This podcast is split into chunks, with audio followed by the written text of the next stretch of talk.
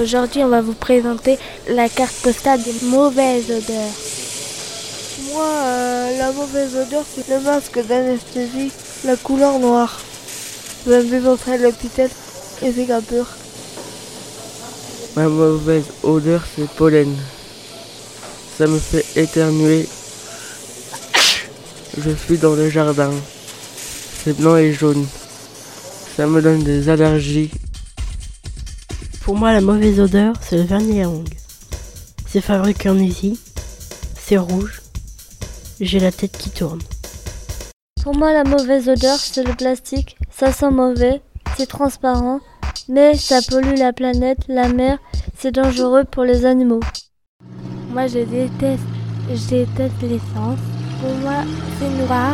Je me sens dans un garage et c'est désagréable. Pour Villa Radio, les élèves de l'UM présentent les mauvaises odeurs. C'était Lucie, Enzo, Asia, Kenzo, Matteo.